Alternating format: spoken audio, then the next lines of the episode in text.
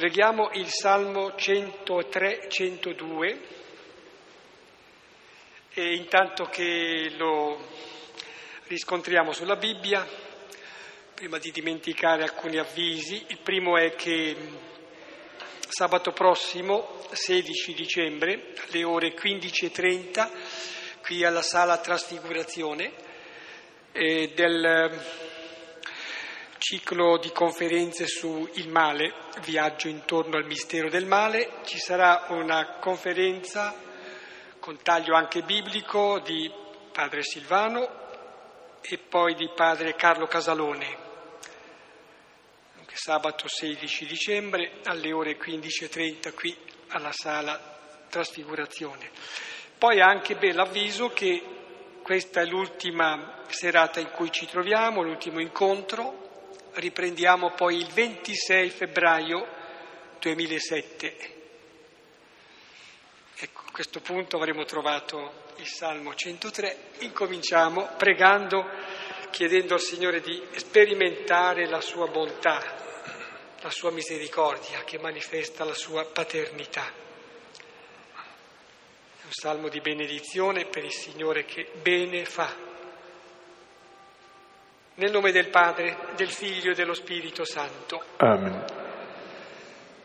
Benedici il Signore, anima mia, quanto è in me, benedica il suo santo nome. Benedici il Signore, anima mia, non dimenticare tanti suoi benefici. Egli perdona tutte le tue colpe, guarisce tutte le tue malattie. Salva dalla fossa la tua vita, ti corona di grazia e di misericordia. Egli sazia di bene i tuoi giorni e tu rinnovi come aquila la tua giovinezza. Il Signore agisce con giustizia e con diritto verso tutti gli oppressi. Ha rivelato a Mosè le sue vie, ai figli di Israele le sue opere. Buono e pietoso è il Signore, lento all'ira e grande nell'amore. Egli non continua a contestare e non conserva per sempre il suo sdegno. Non ci ripaga secondo le nostre colpe,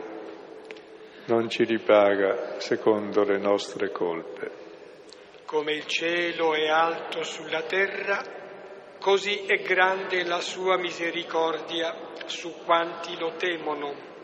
Come dista l'Oriente dall'Occidente, così allontana da noi le nostre colpe. Come un padre ha pietà dei suoi figli, così il Signore ha pietà di quanti lo temono. Perché Egli sa di che siamo plasmati, ricorda che noi siamo polvere. Come l'erba sono i giorni dell'uomo, come il fiore del campo, così egli fiorisce. Lo investe il vento e più non esiste, e il suo posto non lo riconosce. Ma la grazia del Signore è da sempre, dura in eterno per quanti lo temono, la sua giustizia per i figli dei figli.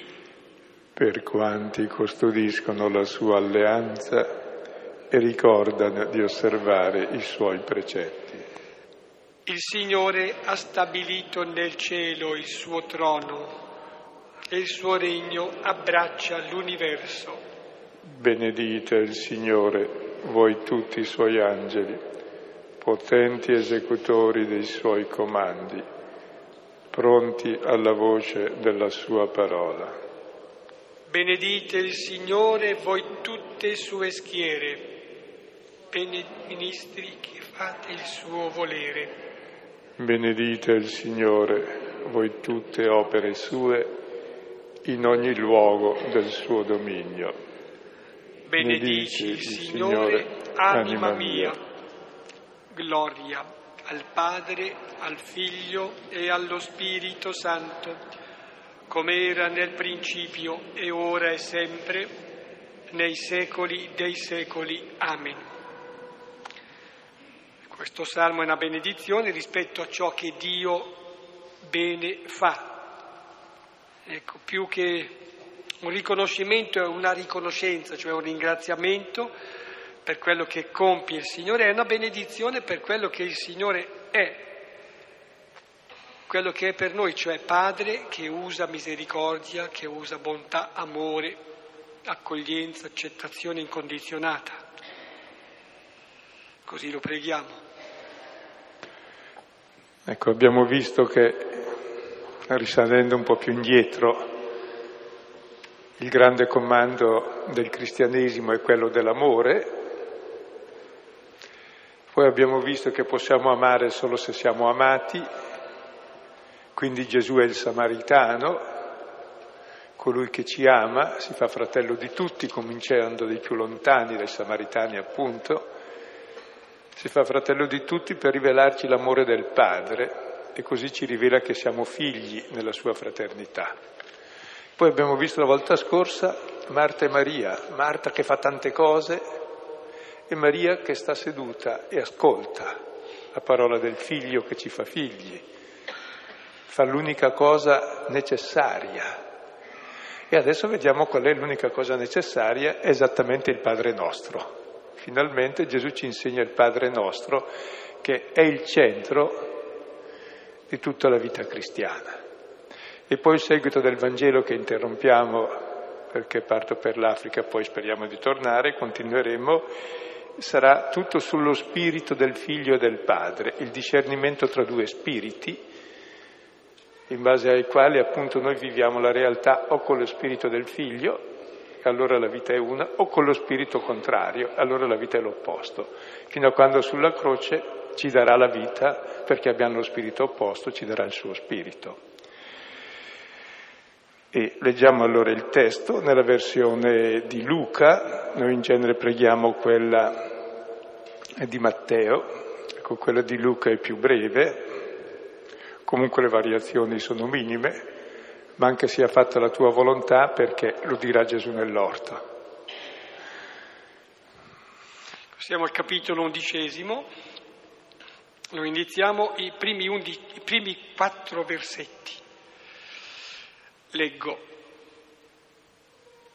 E avvenne, mentre egli stava pregando in un certo luogo, quando ebbe cessato, gli disse uno dei suoi discepoli: Signore, ammaestraci a pregare, come anche Giovanni ammaestrò i suoi discepoli. Ora disse loro: quando pregate, dite: Padre, sia santificato il tuo nome, venga il tuo regno.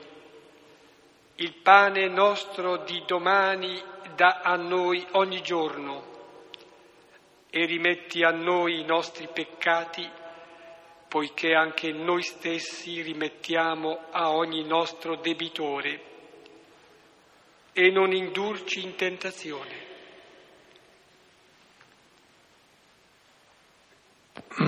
Prima di entrare un poco nella preghiera del Signore, qualcosa sulla struttura generale. Nella prima parte c'è Gesù che prega e, finita la preghiera, non l'hanno disturbato durante la preghiera, gli chiedono: insegnaci a pregare.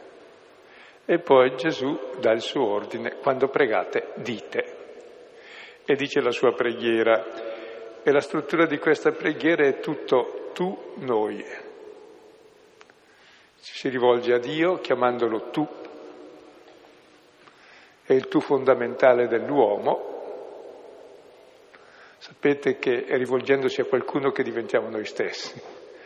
Ecco, è quel tu che ci fa essere noi stessi. Tu e noi, non io. Perché noi?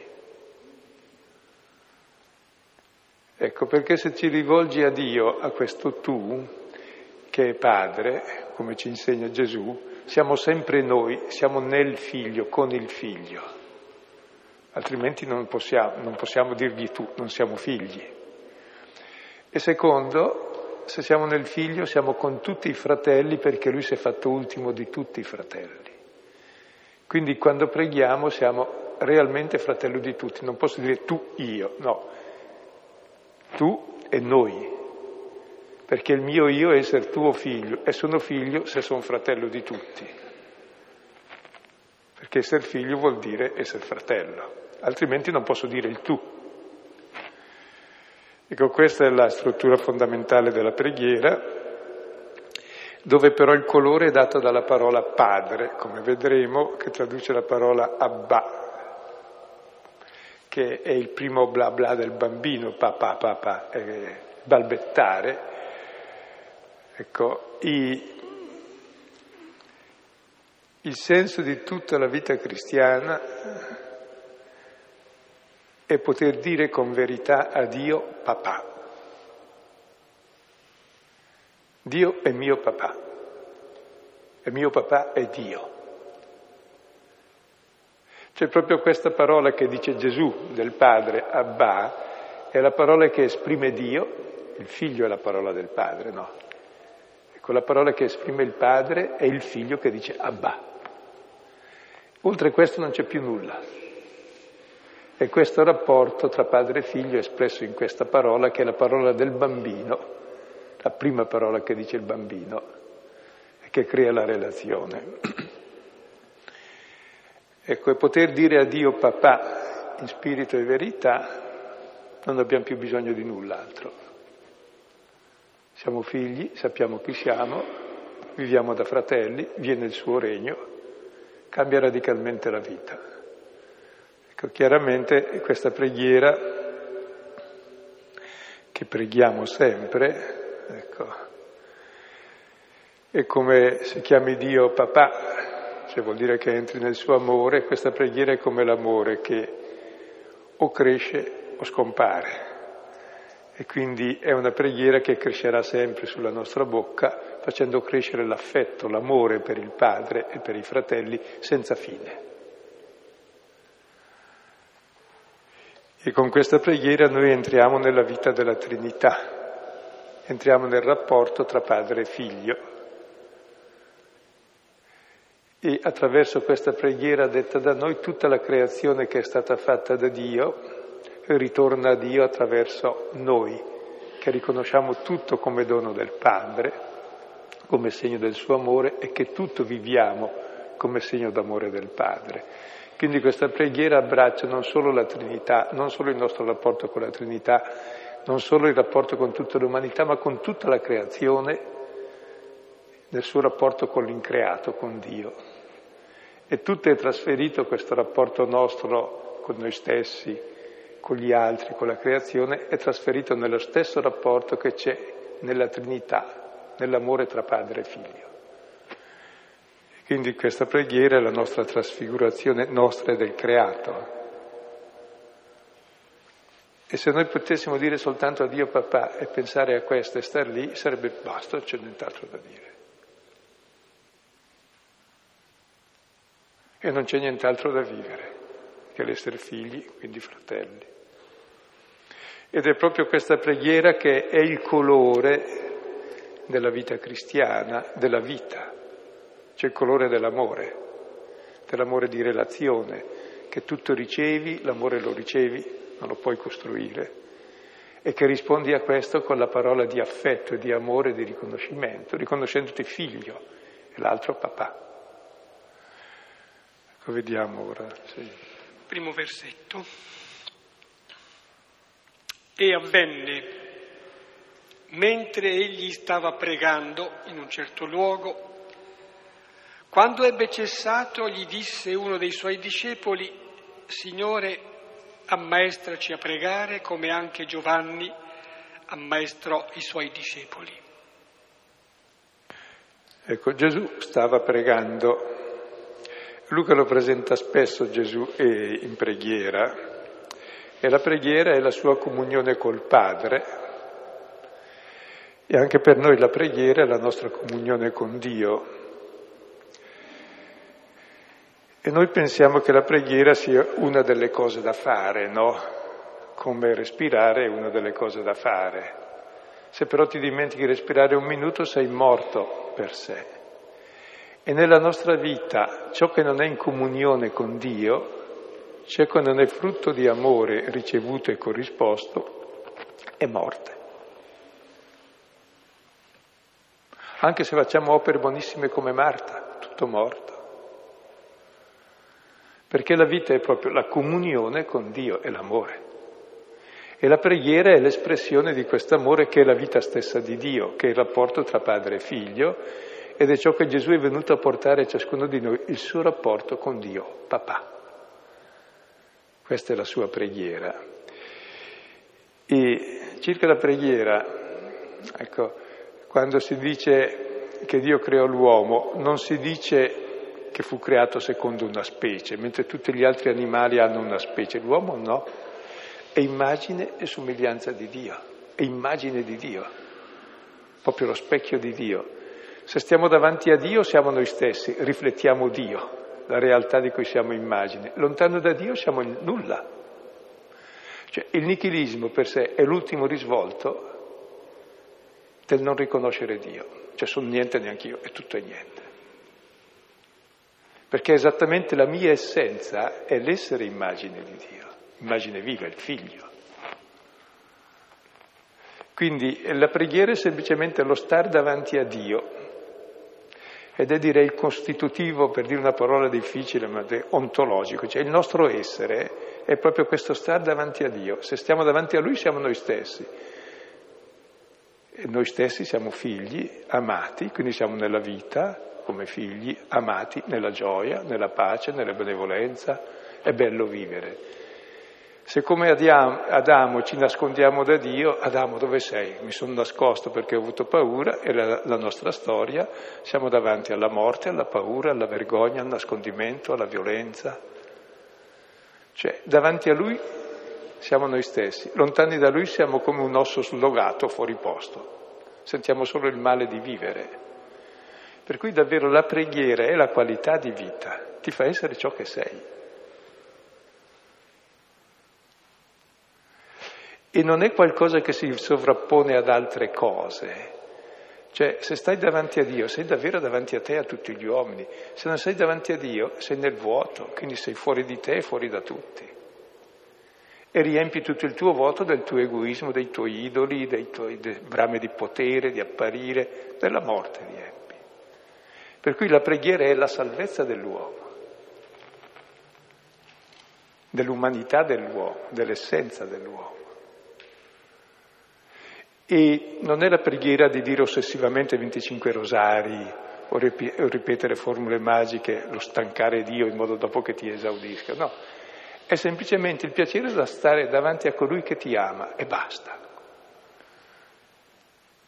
Poi dopo ci saranno anche liturgie e preghiera, perché l'uomo anche fa delle formule, anche se si sta tra persone ci si dice qualcosa, ma è soprattutto questo stare, questo silenzio.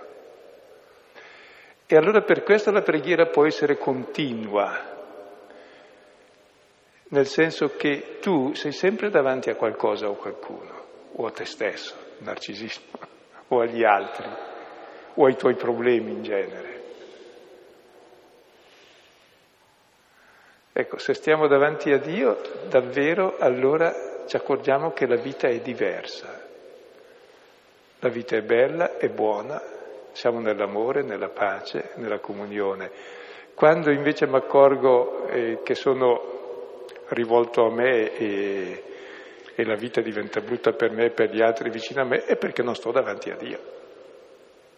Cioè è questione di vita o di morte in fondo. Quindi non è un optional della vita cristiana o della vita dell'uomo, e ogni uomo in fondo ha un suo rapporto con Dio, però va coltivato, è come l'amore, tutti lo vogliono, ma quanti riescono a coltivarlo davvero? Per amore che si fa tutte le cose più egoistiche del mondo tante volte, e tutto il male anche. Allora proprio anche la preghiera va coltivata, e Gesù costantemente anche lui lo coltivava. Ecco, su quello che avviene per Gesù stavo riflettendo che ecco, Gesù è il Figlio e quindi è in perfetta e continua comunione con il Padre. Quindi per dire la sua esistenza è preghiera, È una preghiera che si estende e si approfondisce quanto si estende e si approfondisce la sua esistenza. Però ha dei momenti in cui questa preghiera costante, costitutiva della vita stessa di Gesù, si illumina e, come dire, diventa esplicita, perché qui si dice stava pregando quando ebbe cessato. Vuol dire che questa preghiera esplicita a un certo momento viene terminata da Gesù e inizia l'ascolto e il dialogo con i discepoli. No, questo per dire che forse va bene, per noi la preghiera può essere a un certo momento quasi un percorso opposto, cioè qualche cosa di esplicito che cercheremo di difendere e mettere all'interno della nostra giornata, ma lentamente credo che la preghiera possa diventare davvero qualche cosa di familiare, non di abituale, ma qualche cosa di familiare, qualche cosa anche di semplificato, che a mano finisce per diventare meno parlata, meno parole, più parola, più ascolto. Ecco, questo mi pare che possa essere, come dire, un tragitto, una specie di indicazione di un percorso che avviene, ma forse è bene rendercene conto e anche coltivarlo. Una preghiera che è più semplice, che è più di ascolto davvero, di quiete, che riceve invece che dare, invece che dire. Ecco. Allora, quando diceva Filippo no, che ebbe cessato, vuol dire che allora c'è la preghiera continua, ma porto un esempio. Noi di cosa viviamo durante il giorno, a parte l'aria che respiriamo? Viviamo di ciò che mangiamo e ciò che beviamo, no? Costantemente le 24 ore vivo di ciò che mangio, bevo e respiro. Solo che respiro più o meno frequentemente e mangio quelle 2 o 3 volte al giorno, però cesso di mangiare, ma anche dopo vivo di ciò che ho mangiato. Così ci sono dei momenti in cui è come mangiare il pregare, cioè dei momenti in cui ti dedichi alla preghiera, perché sennò è come coltivarla, insomma, è come ogni relazione, se non la coltivi scompare. Però appunto, poi tutto il resto è anche preghiera, cioè ogni azione o è vissuta nell'amore, che è la preghiera, oppure è morta. Per cui la vita che mettiamo dentro col cibo la viviamo 24 ore al giorno, così la vita che mettiamo dentro nella preghiera, che è l'amore del padre, del figlio e dei fratelli, è ciò che viviamo poi in ogni singola azione. Per cui è giusto quel pregare, e poi si cessa la preghiera, per sé però la preghiera, proprio Luca stesso dice, pregate sempre senza cessare mai. È l'altra forma di preghiera, che tra l'altro non ti impedisce l'azione quella preghiera lì, perché non è che ti metti a fare formula, a dire breviari o... No, semplicemente vivi l'amore di Dio e vedi tutte le cose come le vede Dio.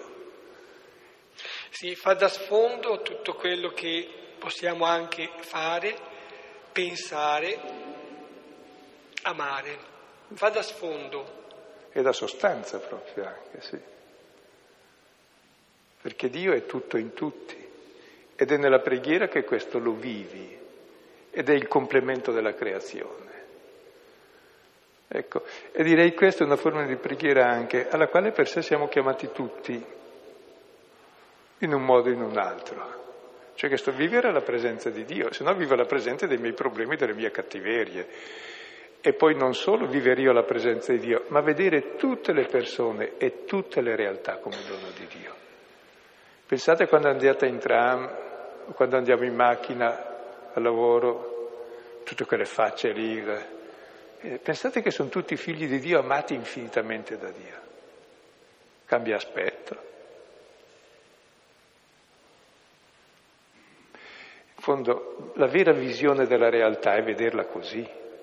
Tutte le altre visioni sono balle, brutte o belle, non mi interessa. Ma riuscire a vedere tutte le persone come figli e figlie di Dio, pur con i loro problemi, anche noi vederci come ci vede Dio con lo stesso infinito amore, questa è la cosa che Dio vuole da noi. Ed è direi la perfetta santità pur con tutti i peccati e le imperfezioni che abbiamo. ed è la preghiera proprio questa, per cui ogni realtà è poi preghiera, è comunione col Padre. Sì, attraverso la preghiera, ma si balbetta, ecco, certo, ma attraverso la preghiera si può arrivare davvero a vedere trasfigurata la realtà. Ecco, non allucinati, ma vediamo trasfigurate la realtà, trasfigurate le persone, gli avvenimenti, i gesti, le parole che facciamo, che vediamo o di cui, ecco, riceviamo tutto.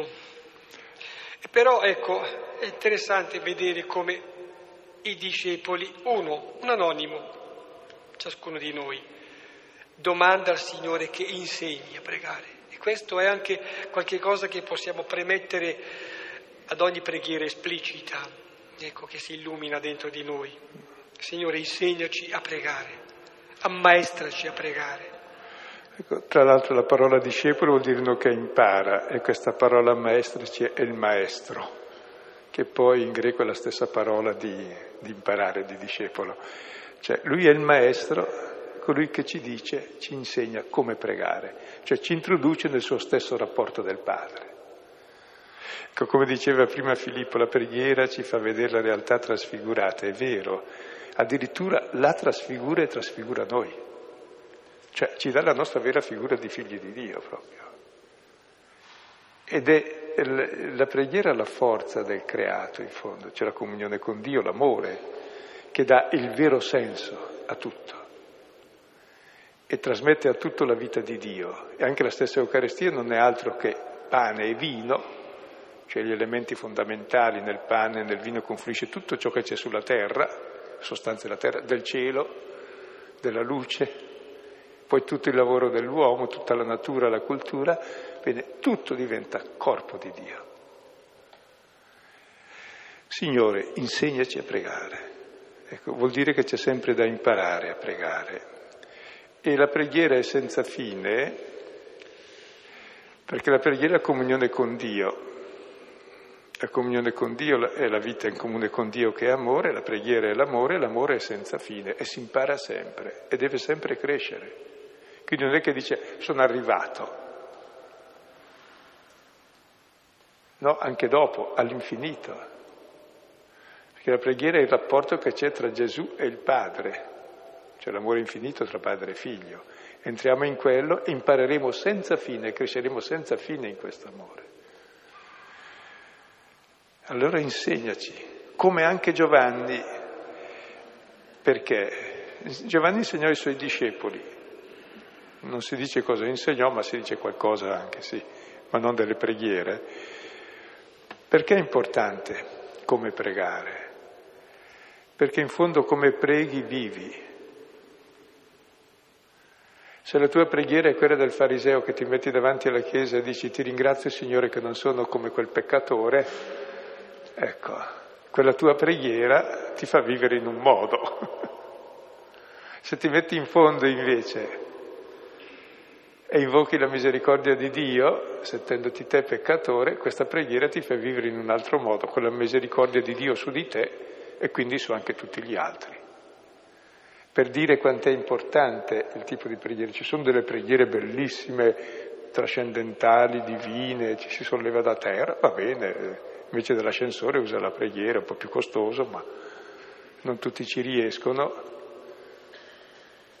Se invece la preghiera è dire Abba, papà, è un'altra cosa. Non ti sollevi da terra, è Dio che scende sulla terra, è la terra che diventa divina, che è molto meglio. Non vai fuori dalla creazione, ma tutta la creazione entra in Dio in questa parola, attraverso te che diventi figlio. Qualche altro frammento di riflessione, ecco, non solo Gesù è maestro di preghiera, ma lo sento come colui che in Lui prego, Lui prega nella mia preghiera.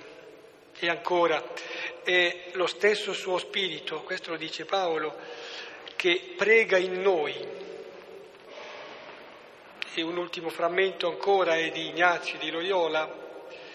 Ecco, per esempio, ecco, dico, medito, sento, Abba, Ecco, sentire e gustare questo. Sì, gustare. Sentire quasi il sapore spirituale, sentire la luce, la forza che c'è in questa affermazione. Cambia la vita. Ora disse loro: quando pregate, dite: Padre, sia santificato il tuo nome, venga il tuo regno, il pane nostro di domani dà a noi ogni giorno e rimetti a noi i nostri peccati, poiché anche noi stessi rimettiamo a ogni nostro debitore, e non indurci in tentazione. Ecco, come vedete, la formulazione del Padre Nostro è un po' diversa da quella da Matteo, e Luca toglie il nostro, lascia solo Padre per metterla in maggiore evidenza. Ecco, la preghiera comincia con la parola Padre, in ebraico Abba. L'abbiamo già detto, è questo primo balbettare del bambino, che è la gioia del padre che lo sente, ed è il sorriso che fa vivere e farà crescere il figlio. E questa parola esprime tutta l'essenza di Dio e dell'uomo. Dio è Padre. Nell'Antico Testamento Dio è chiamato Padre solo 15 volte, nel Nuovo Testamento 180 volte.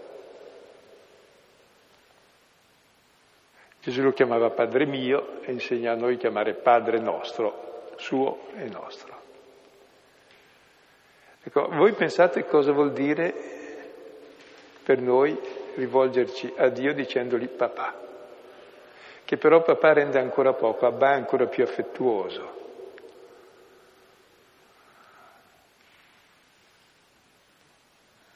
Ecco, realmente Dio è il mio papà, e il mio papà è Dio, l'Altissimo. Cioè, cosa vuol dire per me e cosa vuol dire anche per lui, perché la gioia del padre è sentirsi chiamare papà con amore. E la vita del figlio è amare il padre, la madre, se no odierà se stesso.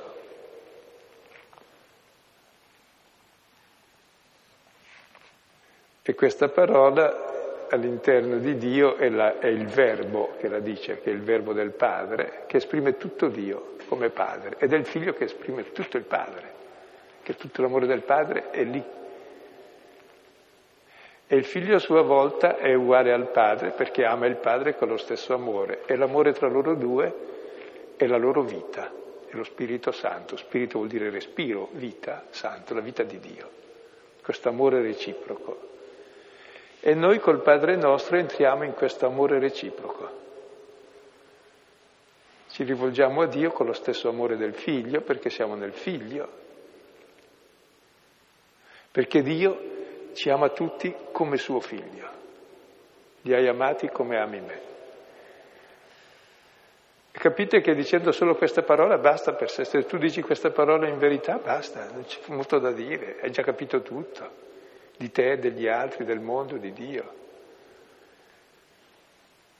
Sei riconciliato con la vita, vivi sotto questo sorriso, non sotto il giudizio, sotto la paura, sotto la legge, vivi nella libertà, nell'amore, nella gioia.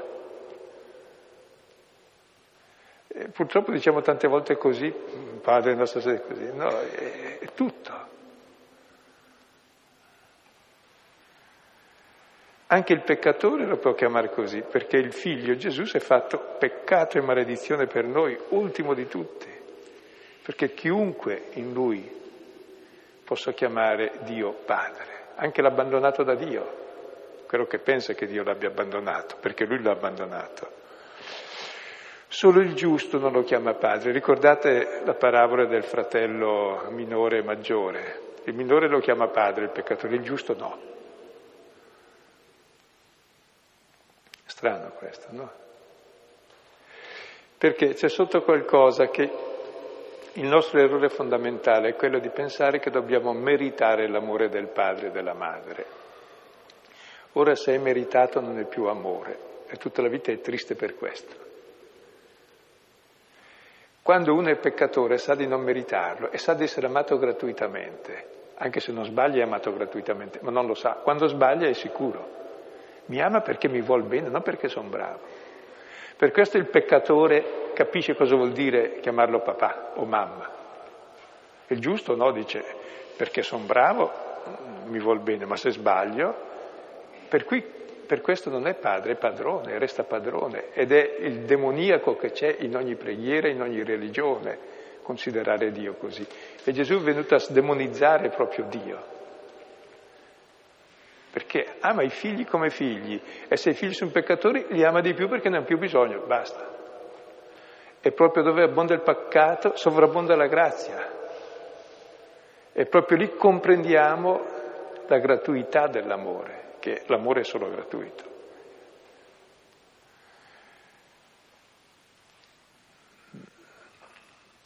E davvero il suo amore è un amore perduto che assume tutta anche la nostra non amabilità, tutti i nostri bisogni, ci ama così come siamo, senza condizioni.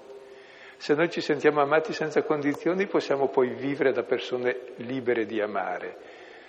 Se invece ci amo con delle condizioni, porremo sempre condizioni a tutti, sempre peggiori per vivere. E ammazzeremo in nome di Dio. Ci sono molti modi di ammazzare.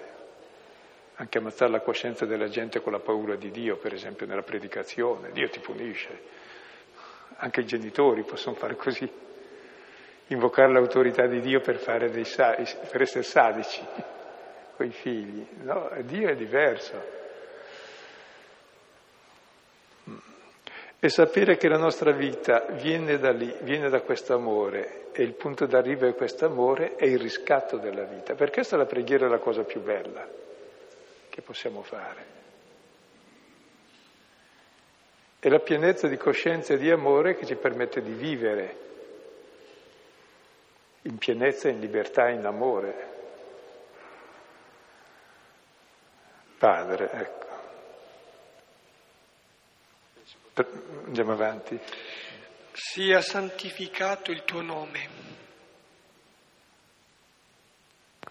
Se il suo nome per noi, ecco, è questo, di Padre, allora che venga riconosciuto, che venga sperimentato.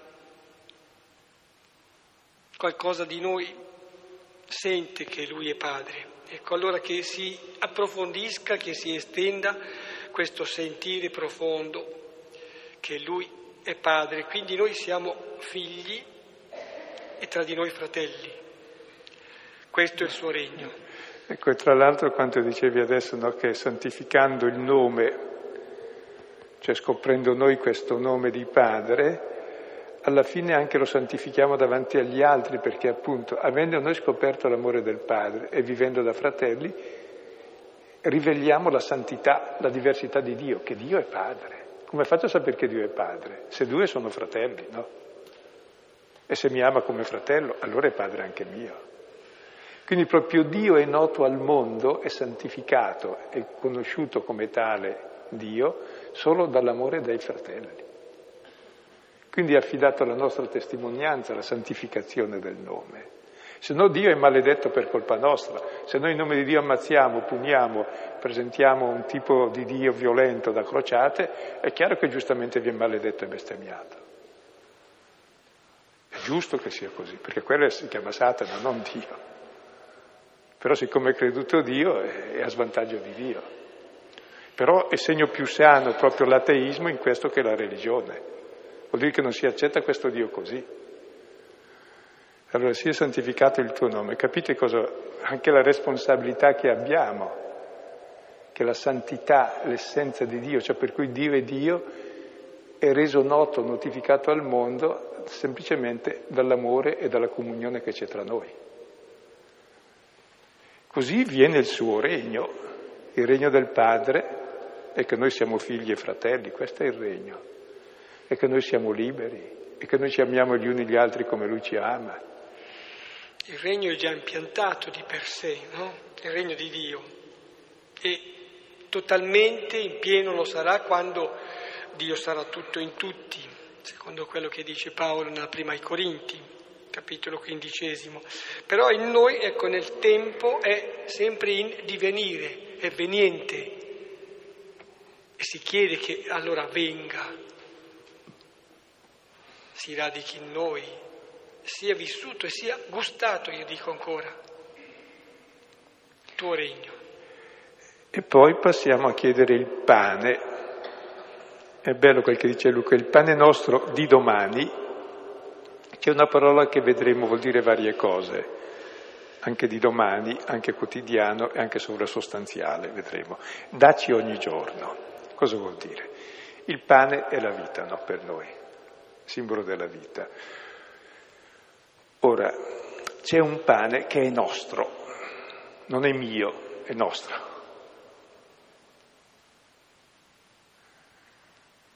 Ed è un pane che è chiamato con una parola, in greco epiusis, vuol dire il pane che sta sopra, quindi il pane sovrasostanziale.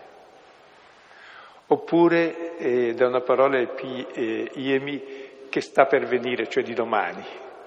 Oppure, che c'è adesso, cioè quotidiano. E ha lasciato apposta una parola che può significare tutte e tre. Perché davvero si tratta di un pane sovrasostanziale, questo pane, la vita del Figlio, di noi se chiamiamo Dio Abba, la nostra vita e il nostro pane è lo Spirito Santo, è l'amore tra padre e figlio. Questo è il vero pane sovrasostanziale, che è di domani, è il pane di vita eterna, ce lo dà già oggi, ma anche lo viviamo in ogni pane quotidiano, perché tutto ciò di cui viviamo è segno di questo amore di Dio. Nell'Eucaristia noi riconosciamo il pane, che è pane, come segno di tutto l'amore del Padre che ci dona il Figlio in quel pane. Quindi in fondo viviamo in ogni realtà, in ogni pane, il dono di Dio, perché ogni pane è dono di Dio, ma anche Dio che si dona dentro quel pane, perché in ogni dono è presente chi dona, quindi vivi tutto l'amore di Dio e rispondi a quell'amore ricevendo quel pane, e quel pane è già vita eterna e diventa nostro perché ci mette in comunione con tutti gli uomini. Ed è la vita di Dio, lo Spirito Santo, che però è la vita concreta, anche il pane che mangi va vissuto così. Ogni giorno, come la manna, non è che lo possiamo accumulare. Sì, questo mi piace sottolineare, cioè non se ne fa una scorta una volta per sempre, non lo si capitalizza, ma lo si riceve proprio come gesto anche quotidiano, ripetuto.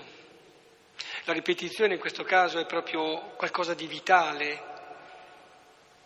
Tra l'altro, no, se ci fosse adesso ci accumuliamo il pane, è già stantio il giorno da sera, anzi non lo posso più vendere i panettieri, lo buttano via. Cioè quando noi vogliamo conservare la vita, la buttiamo via, perché la vita è dono, è amore, e se lo conservi non è più dono, non è più amore, è già morta, è già stantia. La imputrefazione, per cui davvero è un fluire che non è un perdere ma è un crescere all'infinito. Cioè il dono, se è posseduto, non è più dono, basta, è finito.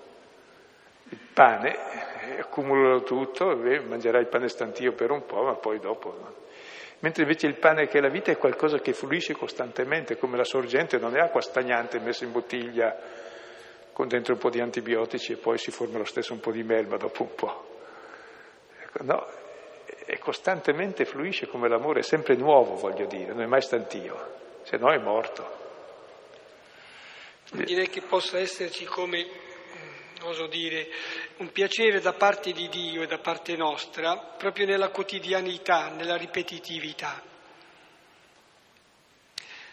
Ecco, il ripetere un gesto di amore da parte sua, il ripetere da parte nostra il piacere di accogliere il gesto di amore del Signore che si manifesta Padre. E poi continua, rimetti a noi i nostri debiti. Questo pane, che è la vita, che è l'amore, in realtà l'amore è perdono. Perché? Perché c'è il peccato. Perché non è che Dio ti dice ti do il pane se fai il bravino, se no a letto senza cena. No. Il pane te lo dà costantemente, siccome noi costantemente anche sbagliamo, lui ci dà un pane ancora più ricco, che è il perdono. Se l'amore è dono, il perdono vuol dire superdono, è un dono ancora più grande. E noi viviamo di perdono, di amore sempre più grande di ogni limite.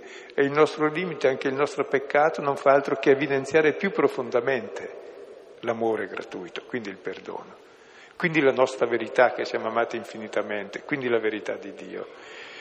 Quindi questo amore non suppone un mondo migliore, suppone il mondo così com'è, ma in questo mondo siamo chiamati a vivere una cosa oggi, come dice il Vangelo di oggi, una cosa mai vista abbiamo visto. Cosa? Il perdono. Cose mirabili abbiamo visto oggi. Cosa? Che si può perdonare, perché il potere di Dio, l'unico potere che ha, è quello di perdonare. Il suo potere è l'amore, e l'onnipotenza dell'amore si chiama perdono. Poiché anche noi rimettiamo a ogni nostro debitore, che vuol dire una cosa, e lo spiegano, c'è una clausola dopo il Padre Nostro in Matteo, e viene detto anche altrove. Poi Matteo 18 anche dice: se voi non perdonate, il Padre vostro non perdona.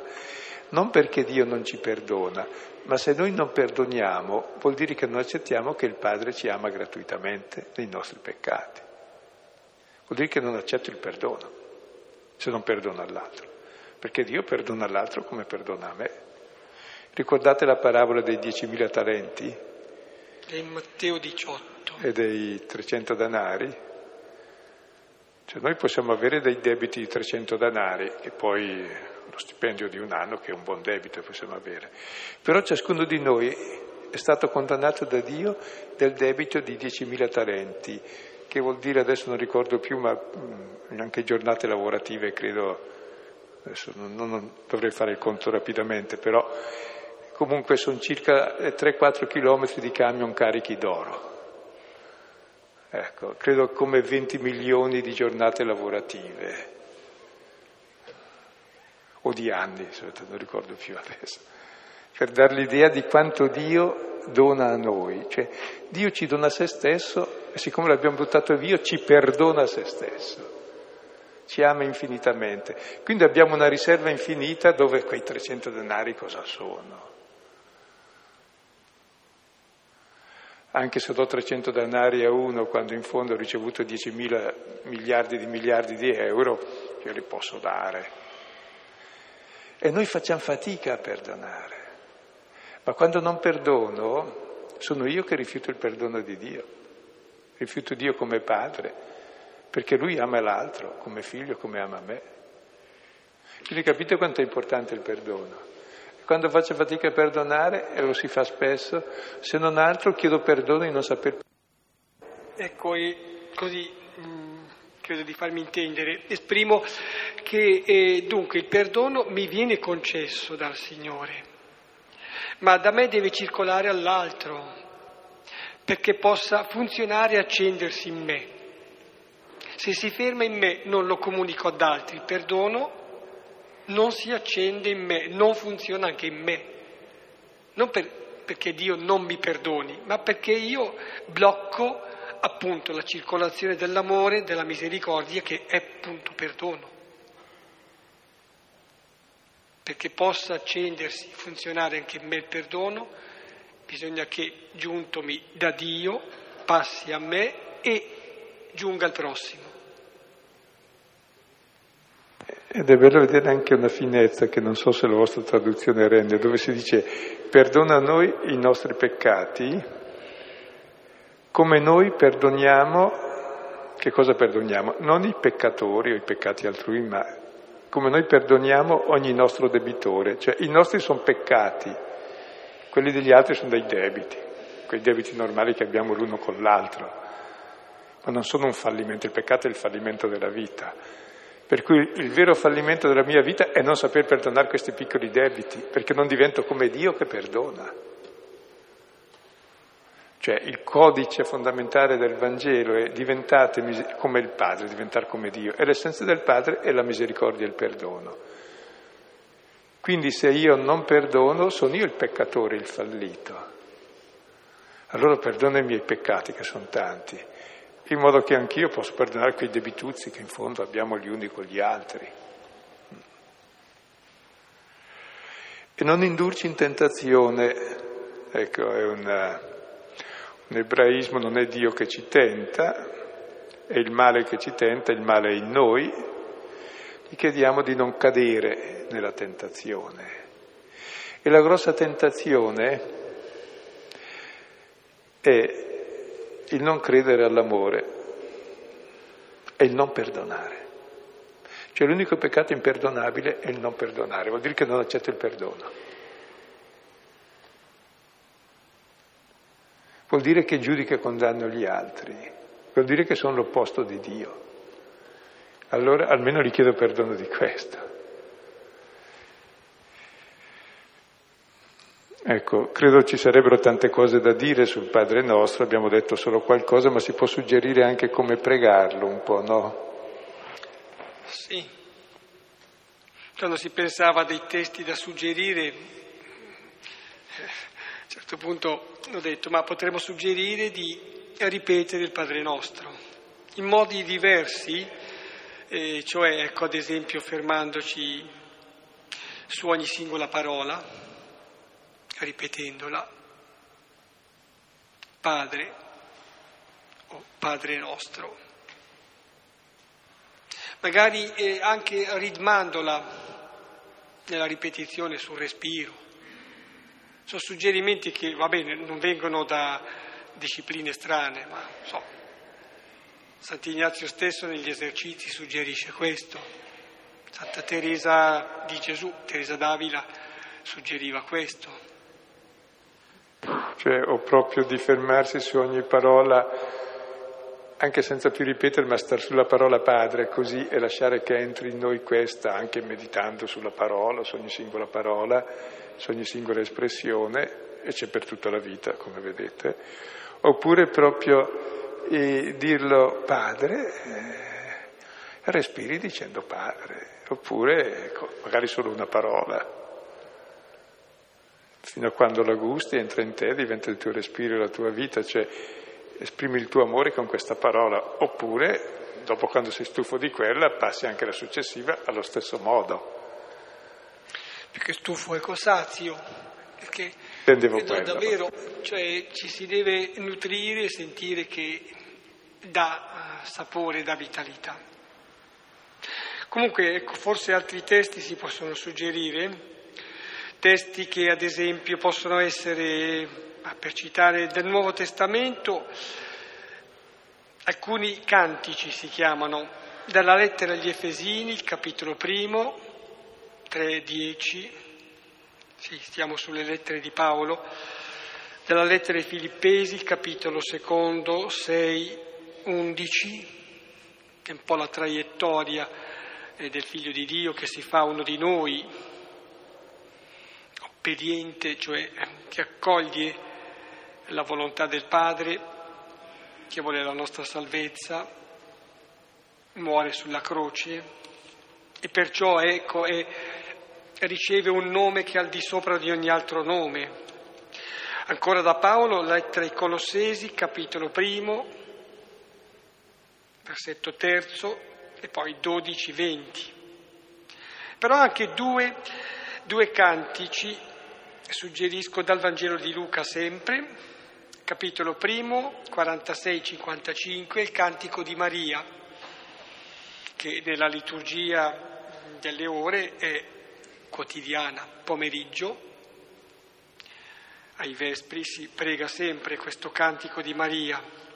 Oppure anche sempre in Luca, capitolo primo, 68-79, è il cantico di Zaccaria. E la vita che si manifesta così in Giovanni Battista. Poi anche, sempre da Paolo, in questo caso ancora attorno a Paolo, Romani, capitolo ottavo, 12-32. Alcuni suggerimenti, ecco questi, però credo che ognuno possa trovare anche un proprio modo personale di pregare. Ecco, abbiamo suggerito qualcosa sulla preghiera piuttosto personale, ecco, C'è poi la grande preghiera, che è la preghiera eucaristica, che c'è l'ascolto, c'è anche l'ascolto della parola che viene proclamata in diverse situazioni, appunto anche nell'Eucaristia, il banchetto eucaristico e anche il banchetto della parola. Ecco, ci aiuti il Signore. Terminando qui, allora, di nuovo faccio presente che riprenderemo il 26 di febbraio, ancora avviso che sabato prossimo alle ore 15:30 ci sarà questo incontro, anche biblico, il padre Silvano Fausti e Carlo Casalone.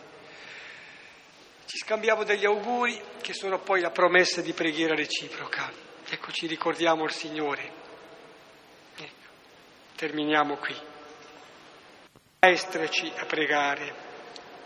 Padre nostro che sei nei cieli, sia santificato il tuo nome, venga il tuo regno, sia fatta la tua volontà, come in cielo, così in terra. Dacci oggi il nostro pane quotidiano e rimetti a noi i nostri debiti, come noi li rimettiamo ai nostri debitori, e non ci indurre in tentazione, ma liberaci dal male. Amen. Nel nome del Padre, e del Figlio, e dello Spirito Santo. Amen. Auguri, buone feste.